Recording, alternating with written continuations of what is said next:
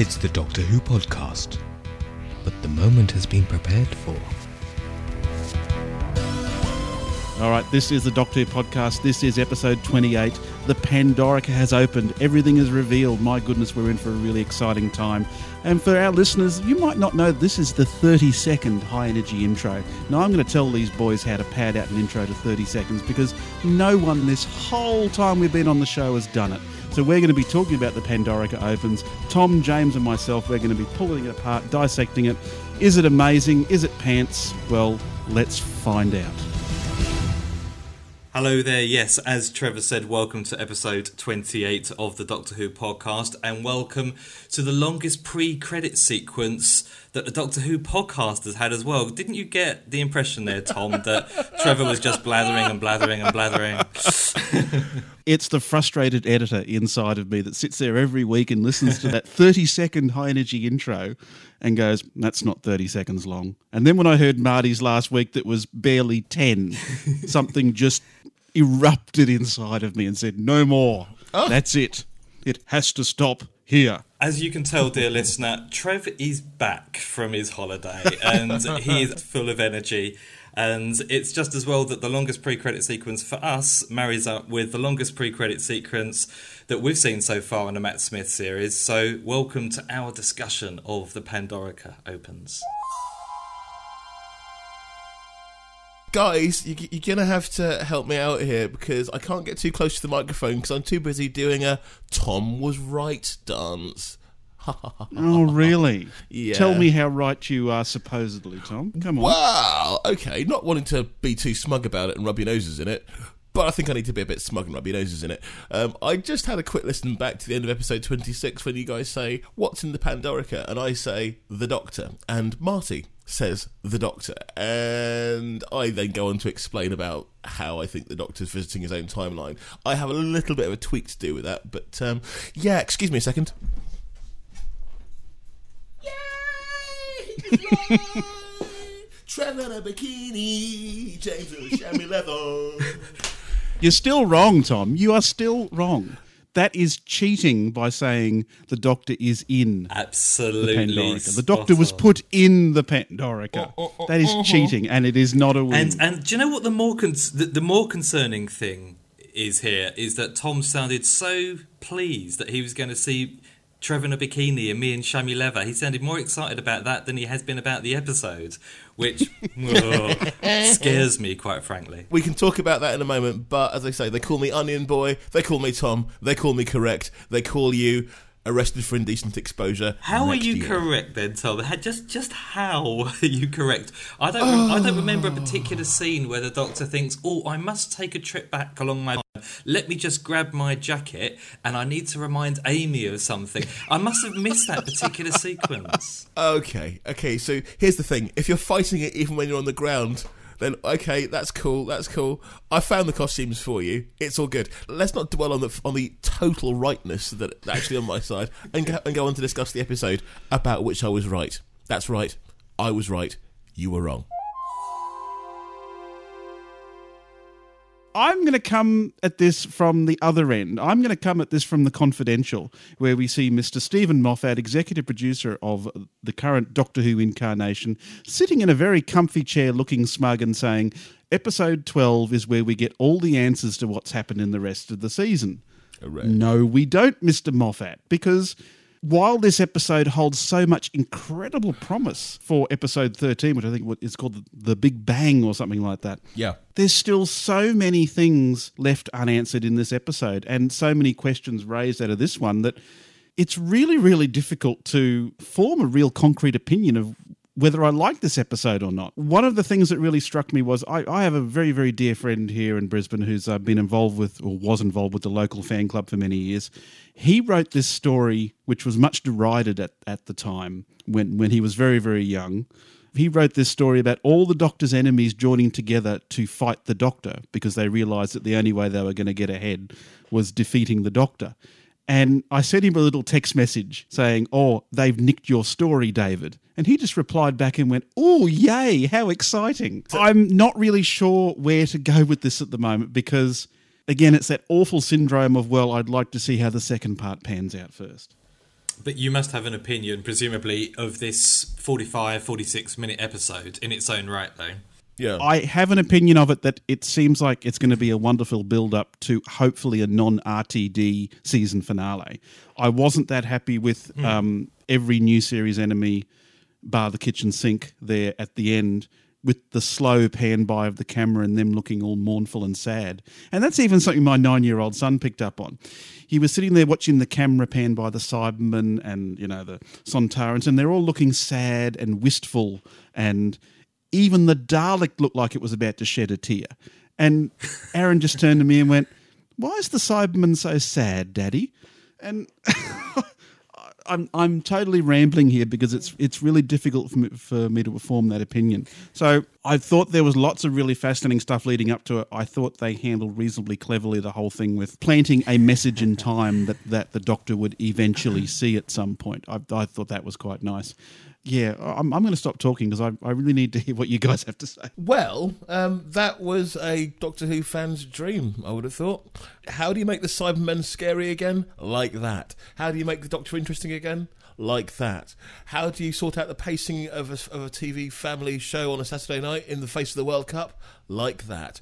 That is exactly what you want if you're a Doctor Who fan, I think. It was long on setup, it was a little bit low on story, mostly because, uh, well, I think we all knew what was going to be in the Pandorica, the Doctor. Oh, sorry, not everybody. Uh, there's a couple of people who didn't know. Um, but that was fantastic. Uh, but halfway through, I mean, I was looking at the clock.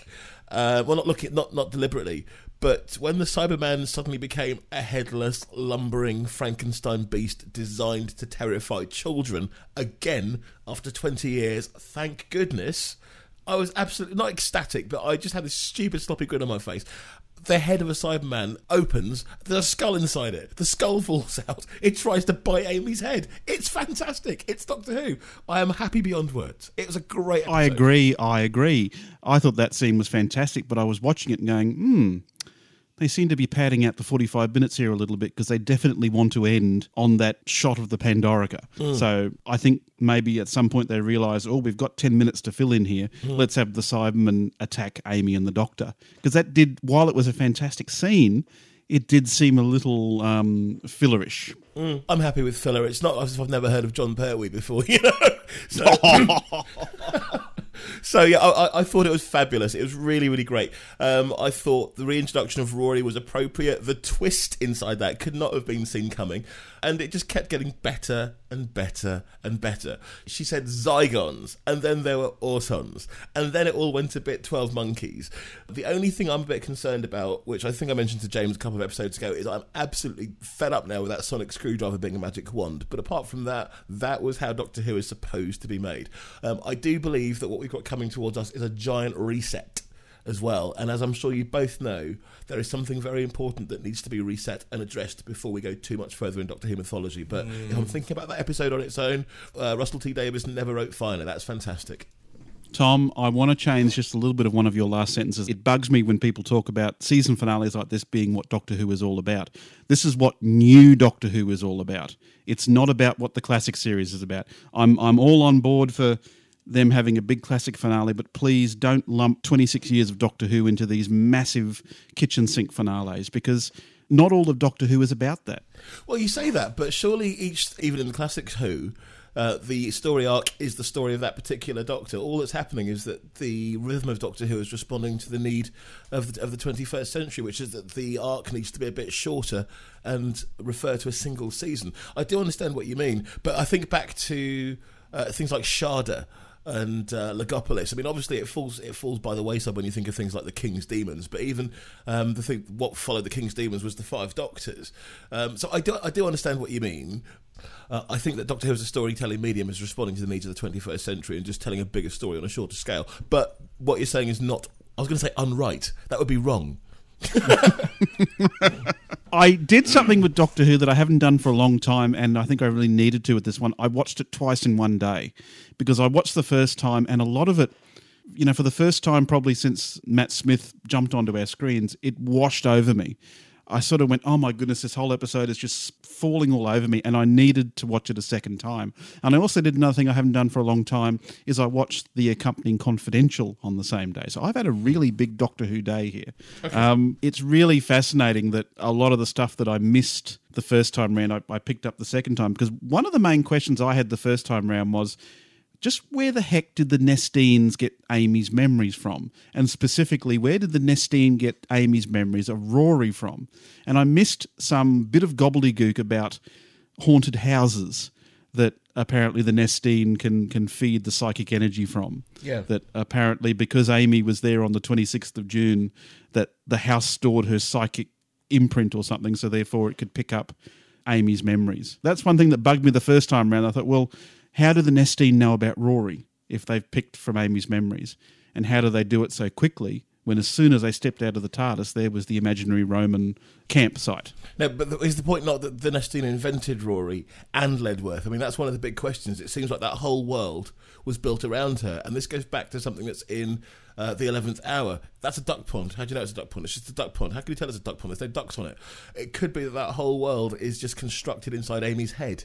Now, Are you saying Rory is an entirely fictitious character? yes, I am. Just not someone who was real and then removed from time. Yes, I am. That would explain the problem with the medical pass being from 1990, whatever it is. One of the things which I'm absolutely convinced about now and will not back down from is that nothing, nothing in this season has been accidental. Why is it a duck pond? There's no ducks. How can you tell? All the weirdy little mistakes are not mistakes. They're not correct because Amy wasn't paying attention. The whole thing's been constructed inside her head. I still don't understand this. I understood the whole bit with the Van Gogh painting and it having the coordinates to then get to River to then get to the Doctor. But I don't understand the other side of the equation. I understand the enemies getting together and wanting to stop the universe exploding by putting the Doctor in the Pandorica, right? I get that.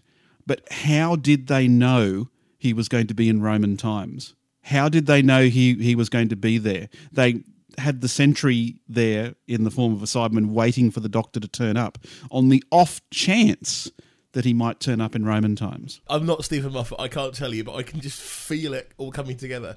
Uh, Rory, I don't think Rory ever existed. That's all I can tell you. James, Hello. what did you think? what did you think of the episode from last night? Because all I've got so far is me and Trev arguing. Yeah, sorry, James. I really had to get it out of my system, mate. There's just so much about this I had to just let free. It's been absolutely fantastic just sitting here listening. It's like listening to a live raw edit of a podcast. It's great. So, um, but in answer to your question, I thought it was all right. Oh, I, I didn't think it was absolutely fantastic. I, I, I, I did enjoy it.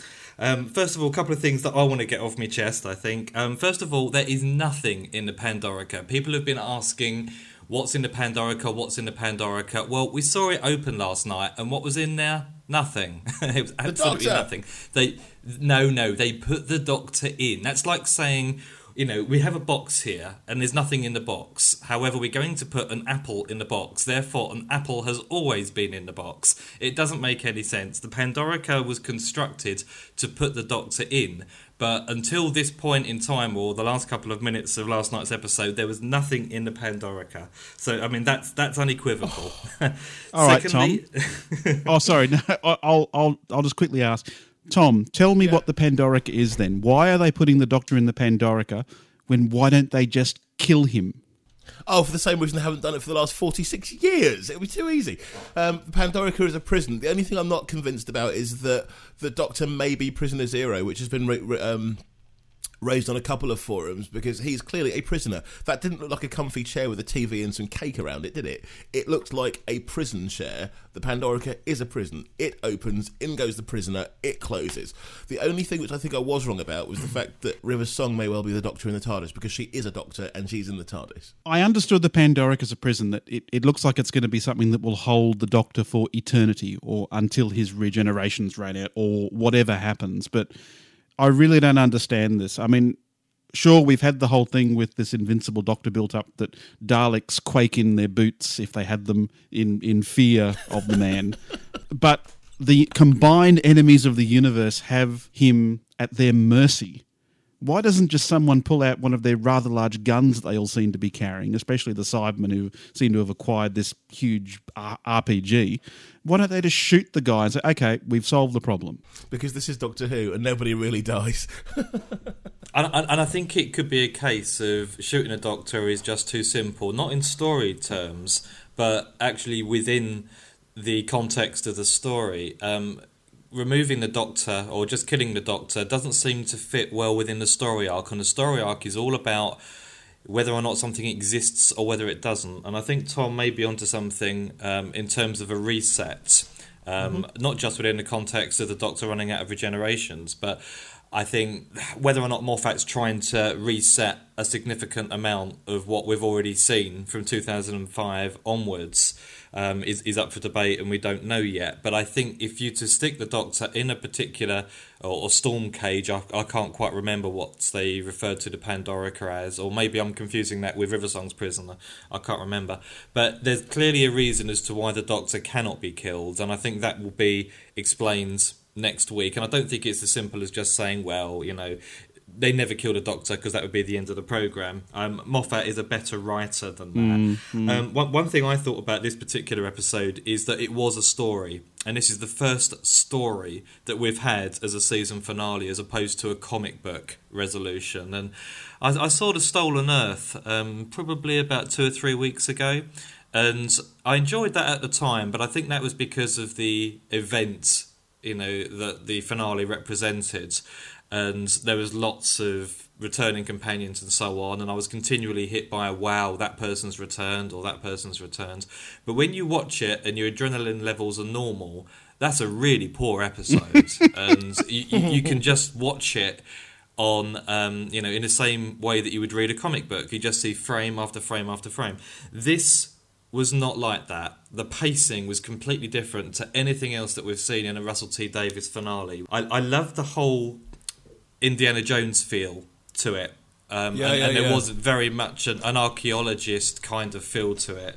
Definitely. Murray Gold, you have a lot to answer for. There, there was a fantastic bit in The Confidential where the director talked about how he used um, some of John Williams' music from Indiana Jones piped onto the set. Oh, really? Yeah, and and they and they mocked up the scene and they played some John Williams music over the top. Now, this is what they used for that. Playback, action.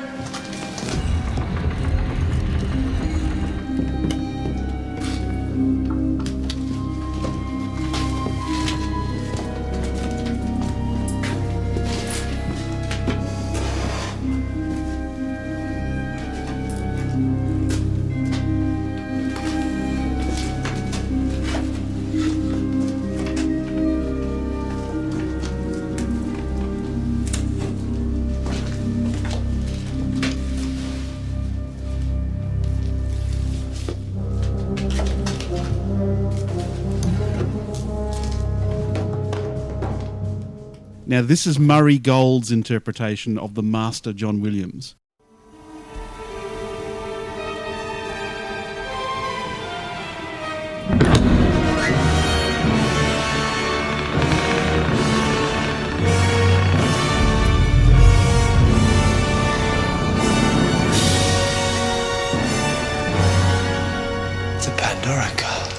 I mean, no comparison whatsoever. Murray Gold, you have a lot to answer for, mate. You could have taken a few more leaves out of Mr. Williams' books. But anyway, James, please carry on. no, no, that's fine. I mean, I hadn't actually noticed the music, and I think we've said in the past if you don't notice the music, then it's doing quite a good job. Mm. And I, I, I just found the whole atmosphere quite creepy, a little bit Temple of Doomish, or perhaps the opening sequence to Raiders. And clearly, I, I haven't seen the Confidential, and I've only seen the actual episode once, and that was in the early hours of this morning. Um, so uh, I, I, may have missed a few things. Um, the the biggest problem I had, well, I had two major problems. One of which you've already touched on, Trev, about two hours ago, I think it was now, um, when we were talking when um, when you were talking about the alliance. I think it was a little bit unconvincing. I didn't pick up on the fact that they all looked melancholic. I think this is the first time we've seen them as, as, as a genuine union, and I think I had difficulty accepting that Daleks, yeah, Cybermen, yeah. Judoon. I mean, Judoon, who, quite frankly, aren't really enemies of the Doctor. They've never been presented as enemies. They've just been presented in the same way Ogrons were. You know, they were gun for hire, and yet they were there. And Silurians again. You know, it just seems a little bit. That was the only kitchen sink element for me.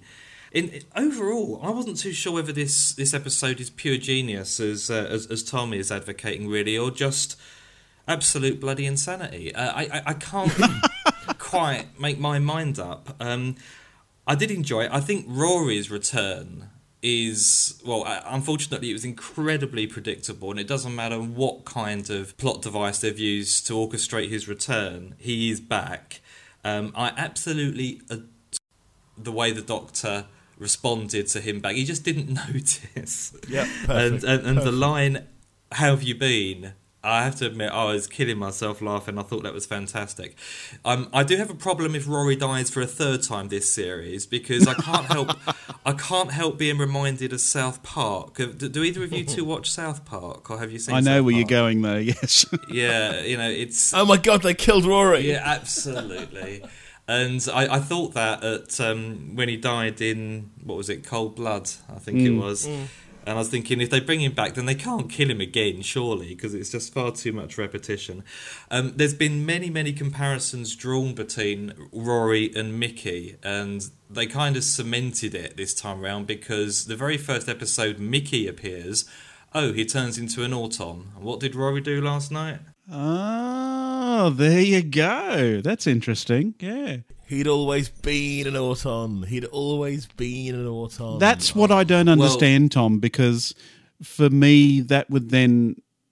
The Nestenes would have to have time travel because why would they have an Auton with Amy as a boyfriend girlfriend thing for many, many years? What is the purpose of that? Why did they do it? Ask me in a week. Oh, and I bet we still won't have an answer. I, I'm inclined to think Tommy's right on this occasion. I do think Rory probably is a fiction, and the main reason for me thinking that is because Riversong found the book all about Roman legionaries, and there was a drawing of Rory. there was the book there which had the uh, legionnaire captain or whatever he was, but the photo we saw of Rory was with Amy in their uh, what do you call it, uh, strippogram, singogram costume. So whether they've gone to a party with that, or whether Rory has done a bit of work, or maybe that's where he met her, perhaps. I don't think Rory was in the actual book. I think he was. Um, again, I'm not sure, but I think the the picture book did have Rory as a Roman legionary in it. And the the other thing, which I will concede to Tom, that I think he was right in, in all the way back in episode one, the eleventh hour, the Doctor in the TARDIS, which I didn't give a significant amount of credence to at the time, is clearly referring to Riversong. It's got nothing to do with the Doctor. Prisoner Zero said it to the doctor. Which actually just reinforces how right you were, Tom, because it was said on at least two occasions. Then, um, No, it so doesn't. We we got to give Tom a little bit of credit when he's due, but um, I, I I think his kind of Snoopy dance at the beginning of the uh, episode was exceptionally premature. but we shall we shall wait and see. Uh, the the opening it was the, it was the longest pre credit sequence that we've seen. It was seven and a half minutes, um, and we re- we revisited Vincent Van Gogh. So I said that wrong again. I'm Yep. destined to send Van Gogh wrong completely. Um, we visited Winston Churchill. We visited um, Liz Ten The Queen. again. Yeah, brilliant. The Queen, she was amazing.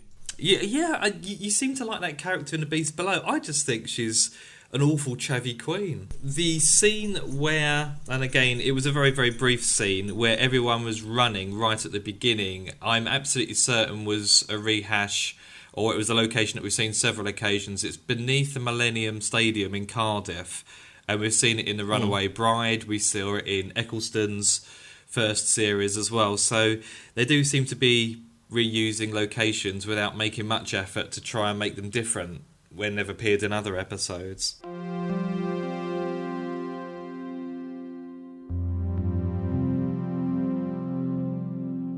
to me, one of the things that I think is really going to be covered in the Big Bang, and the only reason I'm saying this is because of its reasonable absence from this episode in pretty much any way, shape, or form, is the crack. Because I thought, well, we're, we're getting all these wonderful explanations, But what about the crack? That seems to have been forgotten. We saw a little bit in the TARDIS with with the uh, screen being cracked, but it it seems to me like it, it's all going to be happening in the next episode. That the crack is going to be used as a way of maybe explaining a lot of things that we're talking about here. But there's a question you're not asking. Who was the voice that kept on saying "Silence will fall"? I thought that was. It sounded to me like Davros. It could be anything. There's so much stuff been thrown up in the air from all of this. It's clear that there was footage and story elements filmed at the end of every episode to feed into the finale because Liz Ten and Alex Kingston were not on the same set when they were recording the things that we saw last night. Oh, yeah. So I think there is still further reference to the previous episodes to come next week. And as I said, uh, but the, the only thing in which I was sitting there thinking, who's that? Who is saying silence will fall in that sinister way? Um, Well, this this this was my point. I think it sounds like the Graske. I'm, I'm, I'm sure wow. because I don't I don't think we're going to see the Graske in Doctor Who full time because it's very much a Red Button or a Sarah Jane Adventures kind of monster. But the voice was very Graske like. I thought. okay, we like that. We like that.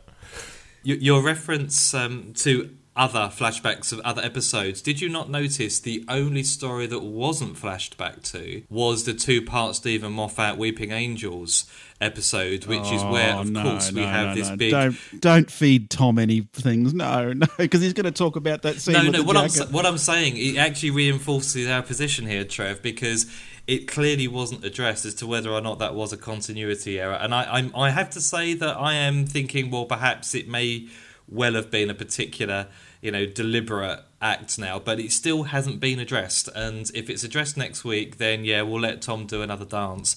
But I think that was the only episode. Uh, or those two episodes, Time of Angels and um, the other one, which I Flesh forget the name of now. Thank you very much. Um, which weren't actually flashback to or referenced again. I was thinking that when I was watching it, but we're going to be seeing an undocumented feature of the Pandorica while, while the Doctor is in it. That somehow he's going to travel back in time, and he's going to be wearing his jacket, and he's going to be standing next to Amy, telling her that it's all right, and we're going to be wearing chamois leather at uh, Galley Twenty Two next year. I really hope it doesn't happen, but if it's going to be anywhere, I think it's going to be something. I'm sure we're going to get some really interesting scenes with the Doctor in the Pandorica, and I'm and I'm looking forward to seeing what's going to develop with that because to to me it seems like he's going to spend quite a while in there, and something's going to happen to him in there. I, I think you're right, and I, I think whatever happens, it's clearly not the end of the Doctor. He's able to use the technology of the Pandorica to do something, and I can't believe. I mean, we had a bit of a discussion um, about what's going to happen at the end of episode 13 last time when we had Marty and David on, and I was wondering whether or not there was going to be a cliffhanger to episode 13 or whether or not everything is going to be you know neatly wrapped up and addressed and i think episode 12 has gone some way to addressing a lot of the questions that had been raised in previous episodes Amy once again failed to impress me. 25 minutes in, and all she'd done just watched what was going mm. on. She didn't do anything. Uh, the minute River Song came into the story, that was it. She was the companion. And Amy just seems like a tourist, and I, I, I can't remember any companion in the past, particularly when allegedly they're going to be so intrinsic to the resolution of this series, who has done so little and looked so disinterested. It took a severed cyberhead to wake her up, I thought. It's kind of unfortunate that since she's lost her memory, um, that she her whole purpose in the story. I mean, uh, she her whole importance to Doctor Who is being steadily eroded as the season has gone along. At the beginning, we, we were all praising her, even on this show, about being a really headstrong, fantastic companion. She knew what she wanted, when she wanted, it, and how she wanted it. Then Rory came into the picture, and it was all fluttering eyes, and oh my goodness, here's a ring. Then he was gone. Um, Rory was forgotten, so therefore she'd been eroded to a point that she wasn't headstrong anymore. She didn't have someone to fawn over. So, like you're saying, James, she didn't really have much to do. And then they put Riversong in this story, who is what Amy should be, and Amy just gets to stand around waving flaming torches around, and pretty much nothing else. I mean, for for someone waving flaming torches, I think she does it quite well. Um, but there wasn't really anything for her to get her teeth into, and perhaps I'm missing the point somewhat. Perhaps that is the point that there isn't really much of a point to Amy, or that she is some kind of temporal anomaly uh, that needs to be rectified. But I would say, I mean, we're 12 out of 13 episodes through now, and I did start off by being really convinced about Amy's character, certainly in The Beast Below. By the end of Be- The Beast Below, I was really quite keen on the, you know, the way she was developing. But since then, I've been utterly, utterly unimpressed in the way which the companion's been used this season. Mm. I I think even we're, we're having the same problem we had during the RTD era that the finale has so much to live up to. And I mean, I love Steven Moffat to bits. I, I, this has been a great season, but I don't think everything's going to get explained. And I'm I'm even just thinking now while we're talking about that scene at the end of Flesh and Stone. Where the doctor sees what date it is and goes, Ah, I need to fix you and Rory right now. It has to happen right now. And that to me doesn't meld anywhere in with Rory being an auton at all.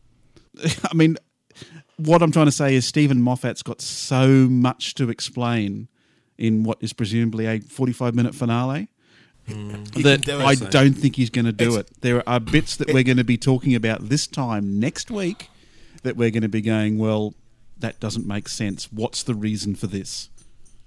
Um, okay, there's a couple of things inside all of that. Um, the the finale is going to be a little bit longer. I think it's just over an hour that it'll be on for. Right. Uh, Right. But also, what we've got is we've got one of the best writers the country has to offer, writing the best loved family drama that the country has to offer. It will all be resolved. It will be fantastic, and you will look brilliant in a little blue bikini.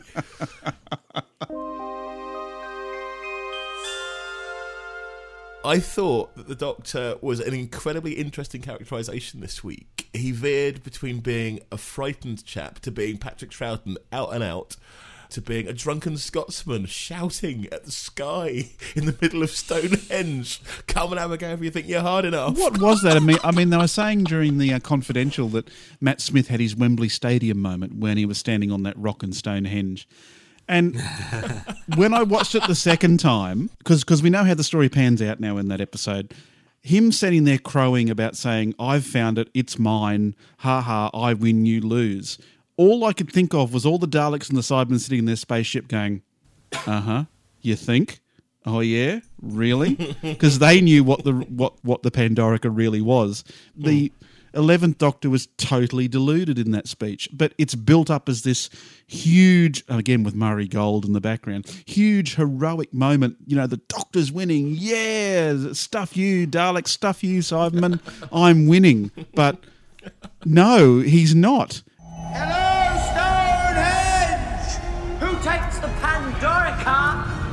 the universe. But bad news, everyone! Cause guess who? Ha! Listen, you lot, you're all whizzing about. It's really very distracting. Could you all just stay still a minute? Because I am talking!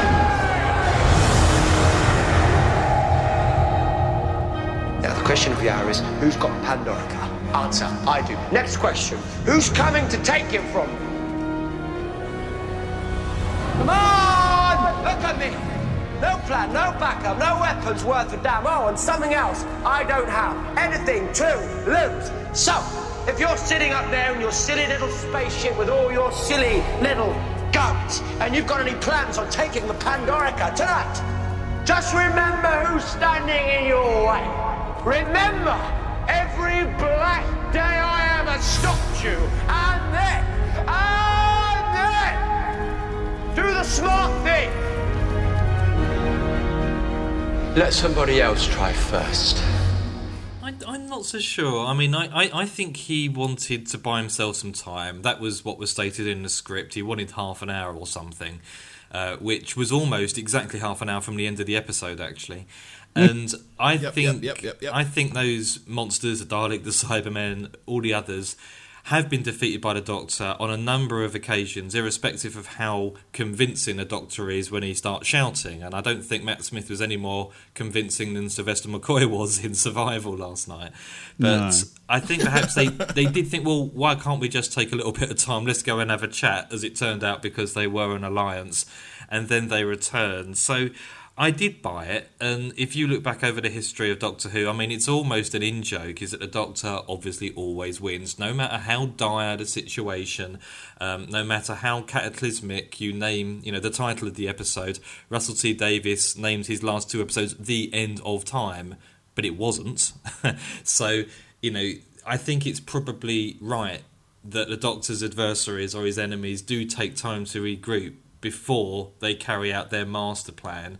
And, you know, it's still going to fail because we know the Doctor's coming back next year anyway. So it's just another way of addressing oh. what we've seen several occasions. You've ruined episode 13 for me, James. The Doctor's going to win. That's, that qualifies as a spoiler. Come on. Well, I'm very sorry about that.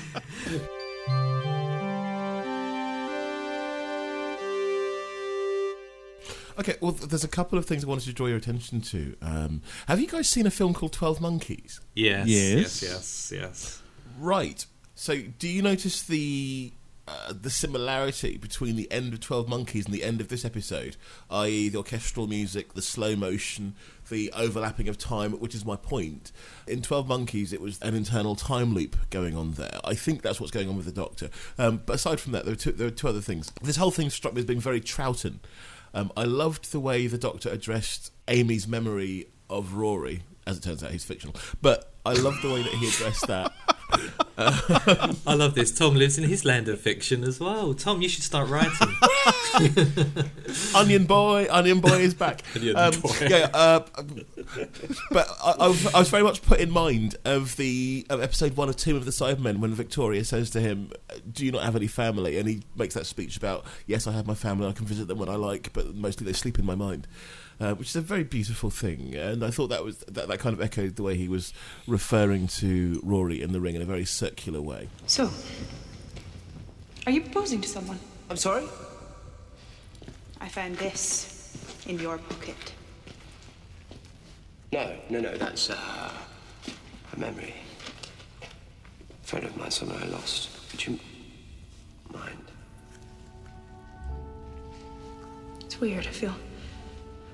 I don't know something. People fall out of the world sometimes, but they, they always leave traces. Little things we can't quite account for. Faces in photographs, luggage, half-eaten meals. Rings. You miss him very much, don't you? It's only when I close my eyes. I can still see him standing there before those horrible Dalek creatures came to the house. He was a very kind man. I shall never forget him. Never. No, of course you won't. But, you know, the memory of him won't always be a sad one. I think it will. You can't understand being so ancient. Eh? I mean old. Oh. You probably can't remember your family. Oh, yes, I can when I want to. And that's the point, really. I have to really want to, to bring them back in front of my eyes. The rest of the time, they, they sleep in my mind, and I forget. And so will you. Oh, yes, you will. You'll find there's so much else to think about, to remember. Our lives are different to anybody else's. That's the exciting thing. Nobody in the universe can do what we're doing. I did think Rory was very ten though in that whole "I don't want to go" speech, which was very much David Tennant's last few words. I don't know. I don't know if you have an opinion about that. Yeah, he, I no, I I thought that as well. Exactly the same dialogue, and you know, I, it, which is weird because he's an exceptionally undoctory character. He's the most unconvincing Roman legionary I have ever seen, and he's, he's just, quite frankly, an extremely wet character who I've never engaged with. So I haven't been too bothered on any of his three deaths. I do hope, in a way, he has a much more fundamental role to play in terms of plot, and I think it's clear that he is, you know, going to play an important part in episode thirteen. But I, I don't like his character either. You were talking about, you know, Matt Smith channeling Patrick Troughton again here, mm. and I have to say this is the first episode that I have watched this season where I didn't get any of the previous Doctors uh, coming through for me. Um, there were a couple of scenes that were reminiscent of previous Doctors. This was Matt Smith's characterization, and Matt Smith's characterization alone. It was a slightly toned down version of what we saw in The Lodger last week, and I think this is the kind of characterization we are going to see next year because Matt Smith seems very, very comfortable in his shoes now. There's one thing I would like to ask your opinion on, and it, it, this is going to seem slightly incongruous given the context of the conversation we're having at the moment, but it is an important question. We opened right at the very beginning seeing Vincent van Gogh in one of his really bad fits, having, you know, he was rolling around on his bed screaming because of this particular painting. Now, uh, there was a piece of feedback that I read out during the fan reaction episode to um, Vincent and the Doctor, and we kind of derided it a little bit. And they were saying, well, is the Doctor actually responsible for Vincent van Gogh committing suicide?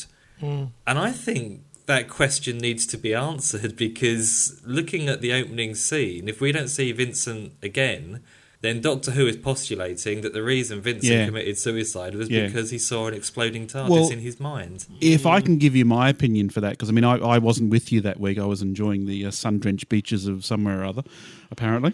Um, Brisbane. Br- That's it. Yeah, Brisbane is famous for its beaches. Um, I did get that impression, not due to the painting we saw this week, but back when we saw the episode, because when they took Vincent to, to modern day to the gallery and showed him, I thought, my God, what an irresponsible thing to do. That is going to explode his mind. Not only is he traveling into the distant future where people carry around iPod type video things and, he, and he's looking at them in wonder before he even steps in the museum, then he goes into sensory overload where we have Bill Nighy saying what a wonderful but dead artist he is.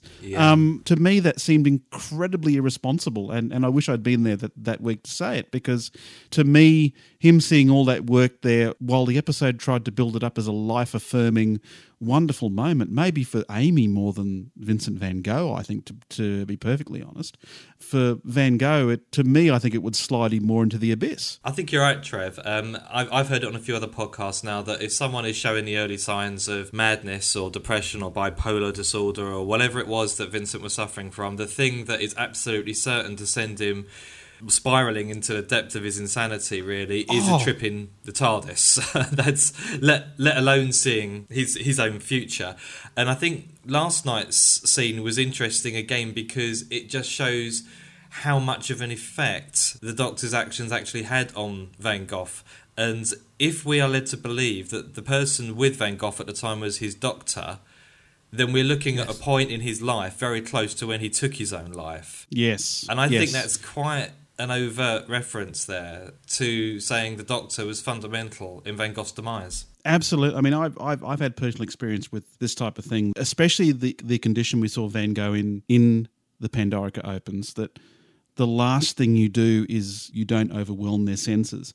You need to calm them down. You need to be totally flatlined with them and let them bring themselves down naturally rather than saying, calm down, calm down. It's all going to be good. Calm down, calm down.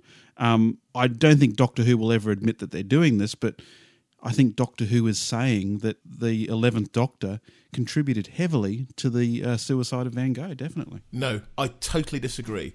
Um, Why? What, what you have is you have Vincent van Gogh being driven insane by the quality of life around him, by the sheer vibrance of the universe that he already existed within. I do understand what you're saying in, in as much as the doc, you're, you're postulating that a trip in the TARDIS and exposure to the Doctor and Amy somehow pushed him over the edge.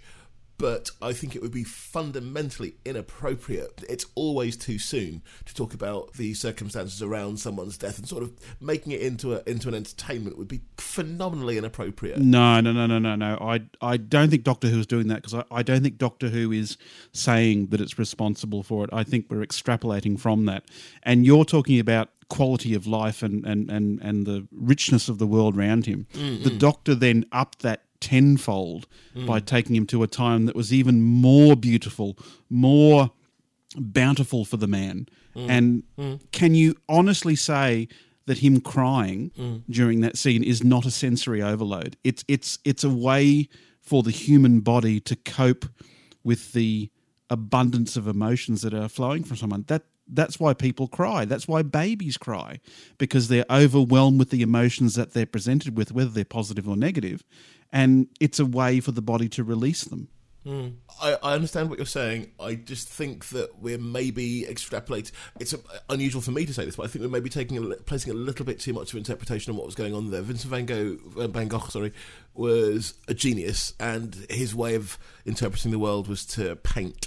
Uh, I'm not sure that the production team are saying in any way that the doctor was responsible for his eventual suicide. That was co- that, that was coming. Oh no, I, I don't think that they were saying that. I think it's a very reasonable judgment to make when you see, you know, how much the Doctor has had an influence on Van Gogh's life. And I, although I said, yeah, I think this scene is very close to when Van Gogh did take his own life, there was actually a picture of the sunflowers uh, in the same room, um, and he hadn't yet written for Amy on it. So it wasn't a case of Van Gogh getting out of bed and um, jumping good. out of a window that is or something. really good. Yes, Um, brilliant. but at, at some point, he must have gone back and made that little inscription. So, you know, I've been listening to Tom's advice. I'm paying attention. I was going to say that's phenomenal, brilliant. It's interesting though that like we're, we're we're saying the production team isn't trying to say that Doctor Who's responsible for the suicide. It's interesting that that episode didn't, as far as we can see, have any direct reference to the crack. That we did make maybe a mention that maybe one of the tree branches was shaped in the shape of a crack or something, but there, there was no direct in your face reference to the crack in Vincent and the Doctor, which which I think is kind of telling. yeah,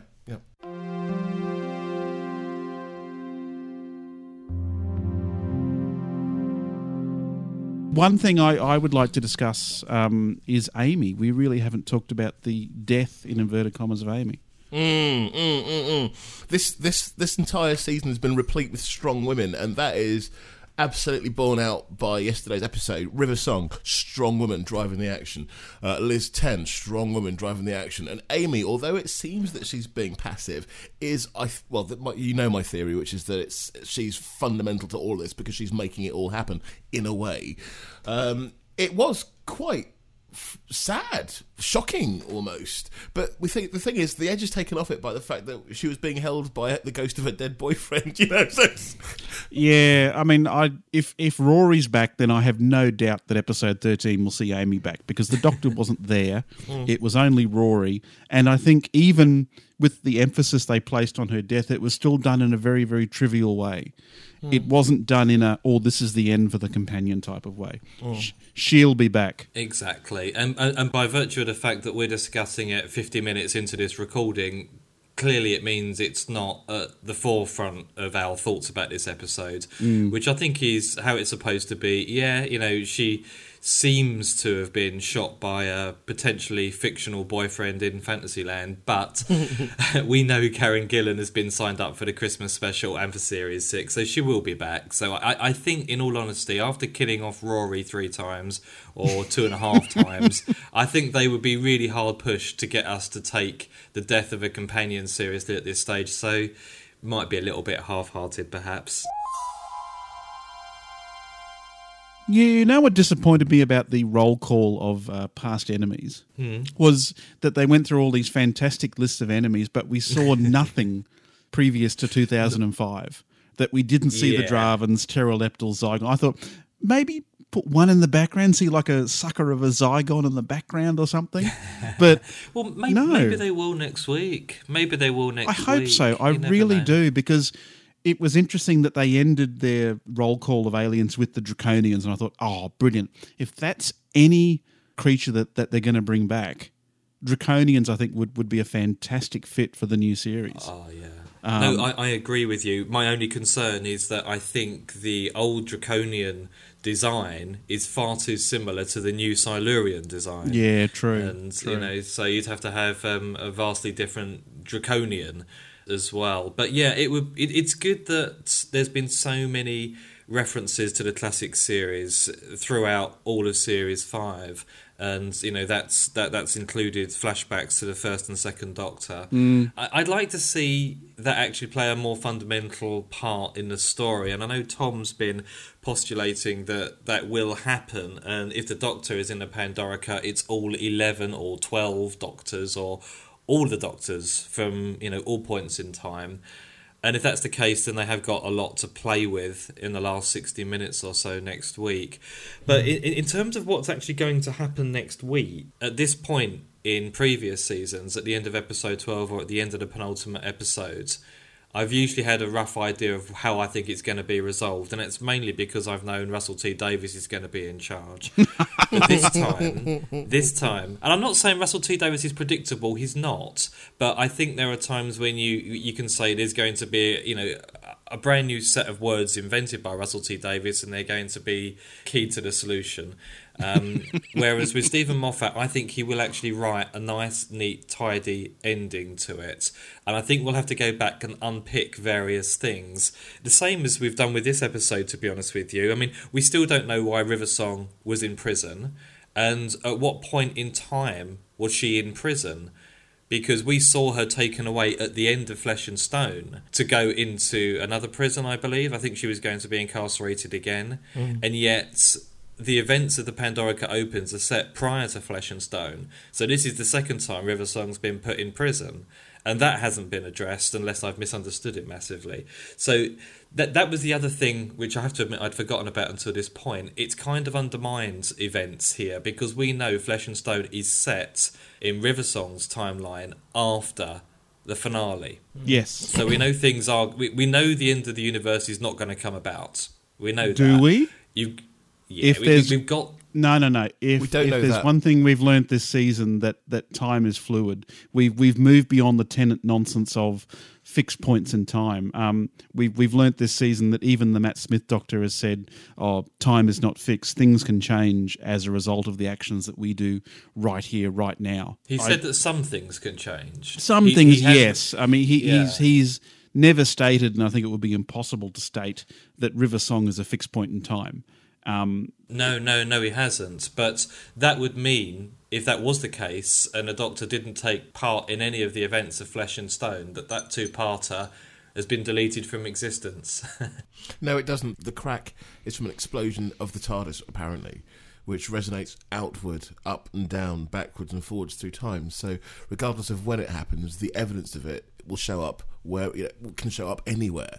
in that case, then, then the Doctor and Amy missed a real opportunity at the end of Flesh and Stone because they should have asked River Song what happened at the Pandorica, and they should have insisted, or at least read her diary, rather than just have this get-out clause saying "spoilers, spoilers." Oh, well, you I mean, the, the River Song is smart enough to know, and the Doctor is definitely smart enough to know that having knowledge of your own future is dangerous.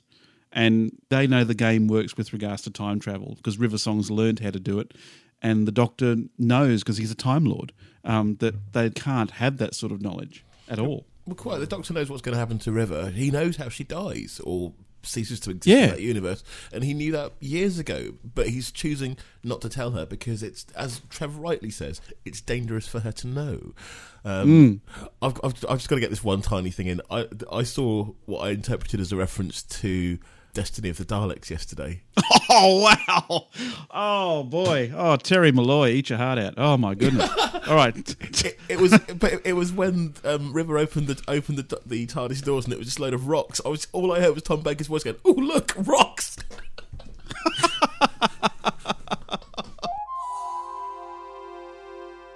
We want to hear what you think about the Pandorica Opens. Now, we, we know that there must be an incredible amount of theory going on on the internet. In fact, I think most of the internet was broken last night through so many people trying to post their opinions on what's actually going to happen in the final episode was trying to be predicted so much. But please do try and get your theories into us reasonably soon this time because we want to do a fan reaction episode fairly early, and we'd love to feature your opinions. That's MP3s only, please, to feedback at the Doctor Who podcast.com. Try and focus on what's going to happen in episode 13 this time rather than reviewing episode 12. We, we want to hear these theories, and if you get it right, then we'll revisit it at a later point when we do a whole season 5 wrap up.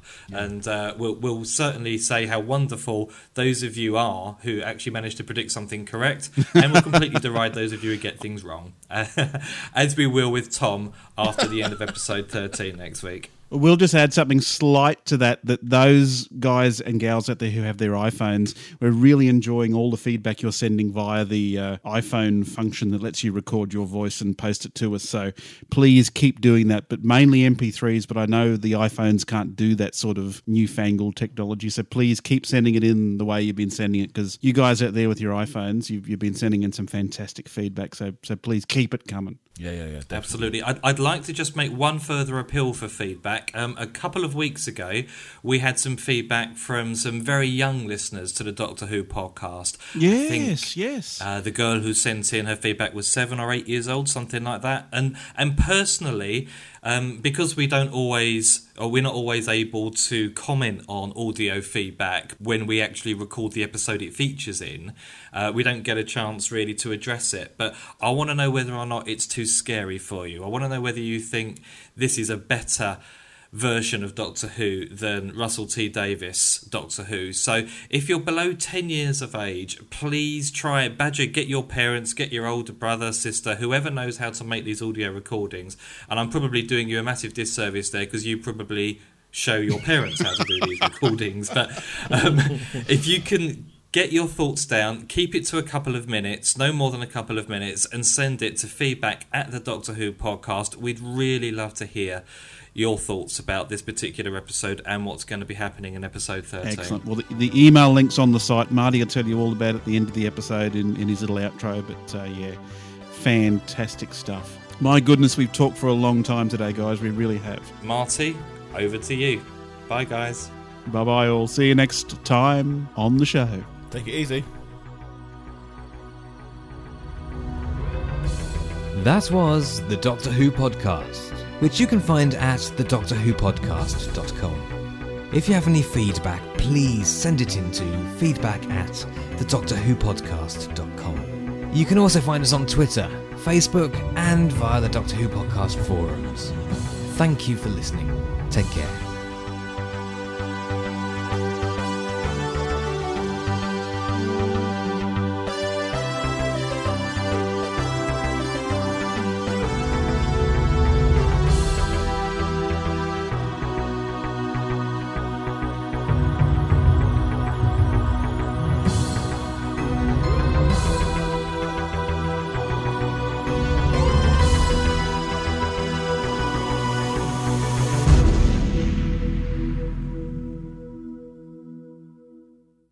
Tom, do, would, would you like to come up with a completely um, improvised little song about how right you are? Um, hang on a minute. Let's have a look. No, no, needs to be now. Okay, hang on, hang on, hang on. No pressure. Well, I'm so right, but you're so wrong. Cause the Doctor Who is on. Cause I'm so right and you're so wrong. You're gonna look so good with that chamois leather on. Thank you very much. I, I, I don't know what to say apart from Trev. Why on earth haven't we got Tom doing their musical interludes rather than Oh, using those Tom, terrible, depressing ha- season 18 excerpts? Tom, you have to have the guitar ready for every episode from now on. That was brilliant. Thank you.